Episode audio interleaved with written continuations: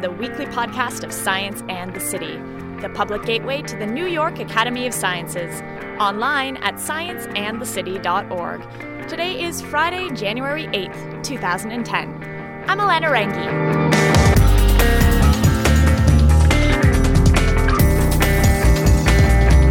It's a new year, which means new resolutions, and potentially new relationships. Yeah, I'm talking about your love life.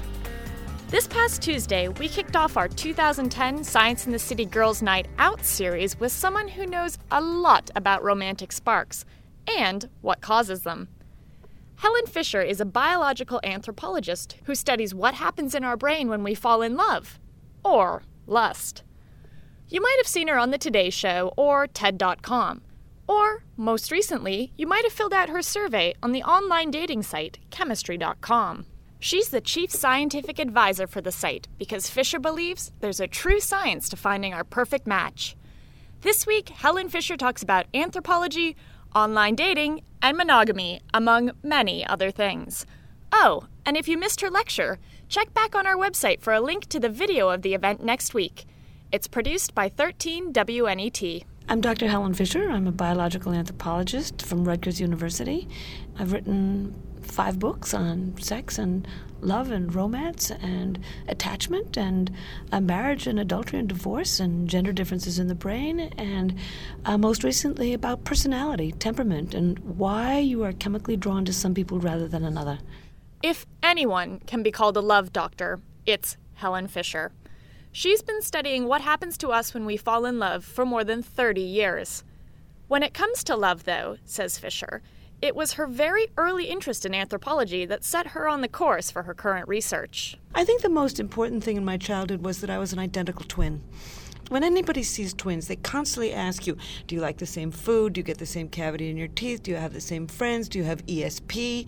Do you know what the other person's thinking? And so long before I knew that there was a nature-nurture controversy, an issue on, how much of your behavior was biological and how much of it was cultural, I was very busy measuring the amount of my own biology in my behavior. What happens to us when we fall in love is a little bit the same as two twins growing up. There's a certain amount of personality and behavior that's dictated by their genes, but then their environment plays a factor in how they turn out as well.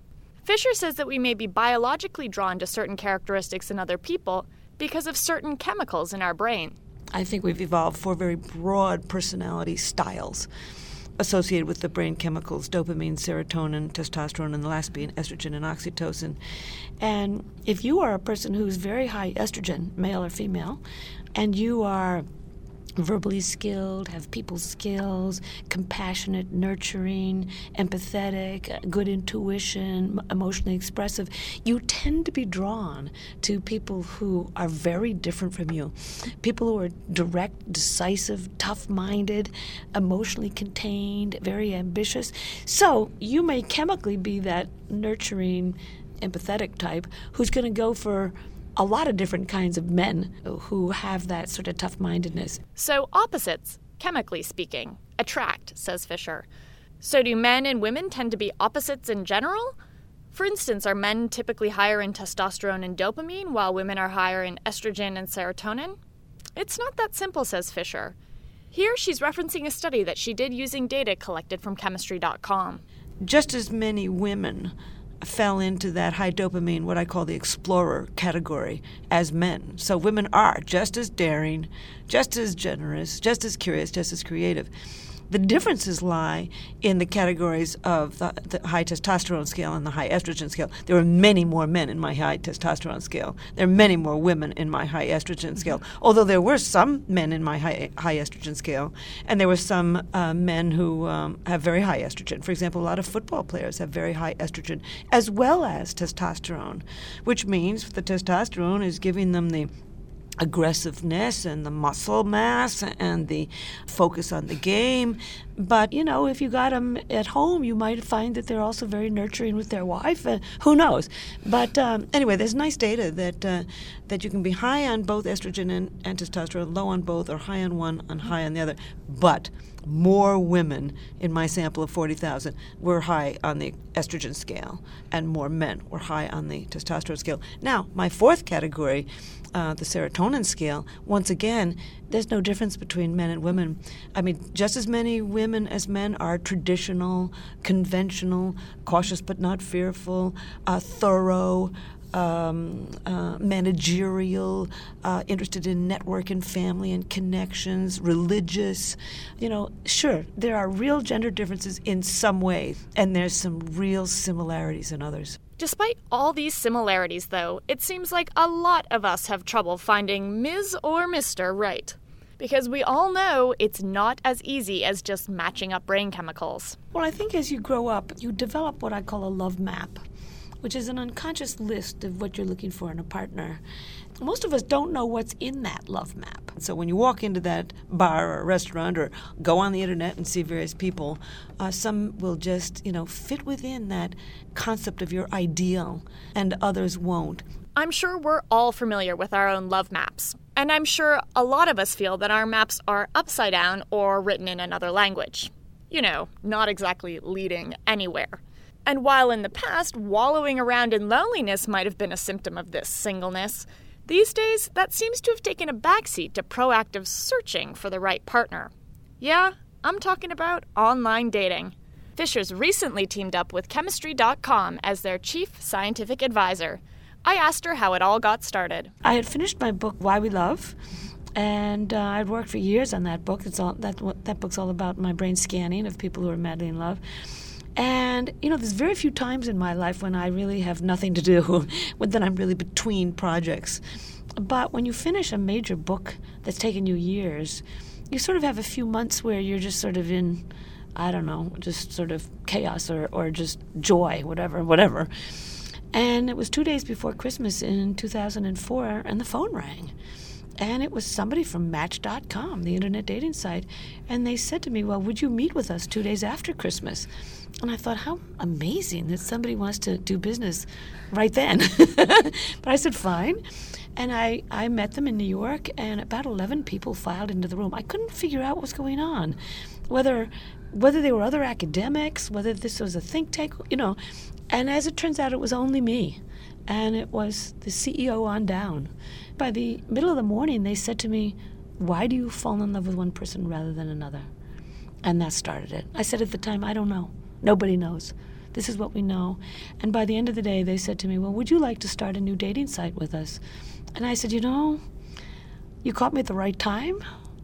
I'm between projects. But I write books for a living, and I have to think up something that's important and new to say. So I got to spend a little time thinking about whether I can answer your question of why you fall in love with one person rather than another. So then during the Christmas vacation, I kept on thinking, what can you say? What can you say about mate choice? And then finally by New Year's Day, I came up with an idea. And once an academic gets an idea, they're sunk. Then they do whatever they can to see if they can't understand it. But what was really nice is that they want to match people better, and I want to understand mate choice. And so we're very good for each other. They like my science, and of course I love their sites. So how on earth do you go about creating a science for dating? First thing I did was I went to all the academic literature to scare up anything I could about personality and biology. I found in the biological literature that there's a lot of chemicals in the brain, but they don't all code for personality traits. Some of them just code for the blinking of the eyes or the swallowing or the beating of the heart. There's only a few that have been linked regularly with personality traits. So first thing I did is I went through all that literature and found all of these traits that are associated with the dopamine system, all of these other traits associated with serotonin, testosterone, and estrogen. And I looked at these four sheets of paper with these, lists of traits on them. And I thought to myself, maybe I could create a questionnaire that measures how much you express each one of these biological systems. And then on this dating site, watch who's drawn to whom. I created the questionnaire from what I knew of biology. Then I put it on the Chemistry.com site and watched how it works. And about 12,000 people take that test every week.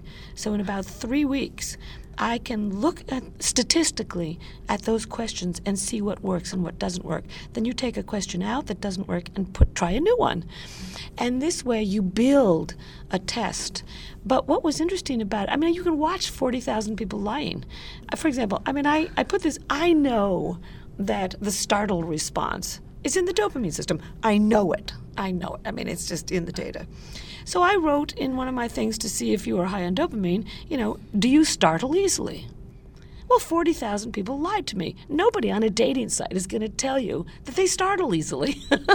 The occasional white lie aside, Fisher says online dating actually has many similarities to the ways we used to date thousands of years ago in hunter-gatherer societies. We somehow think that walking into a bar is a natural way to meet somebody, but you have no idea who you're going to meet in a bar. You have no idea whether they're married, whether they're just breezing through town or not, their background.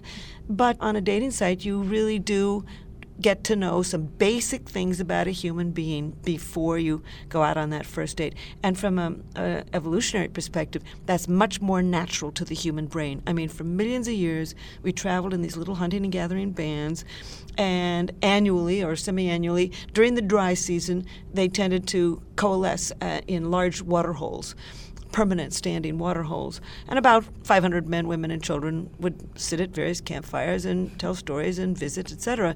So a young girl might not know that cute boy over at the other water hole or the other fireplace, but her mother knows his aunt, her father went hunting with his older brother, who knows? And, you know, so for millions of years, we knew something about somebody before we started the courting process.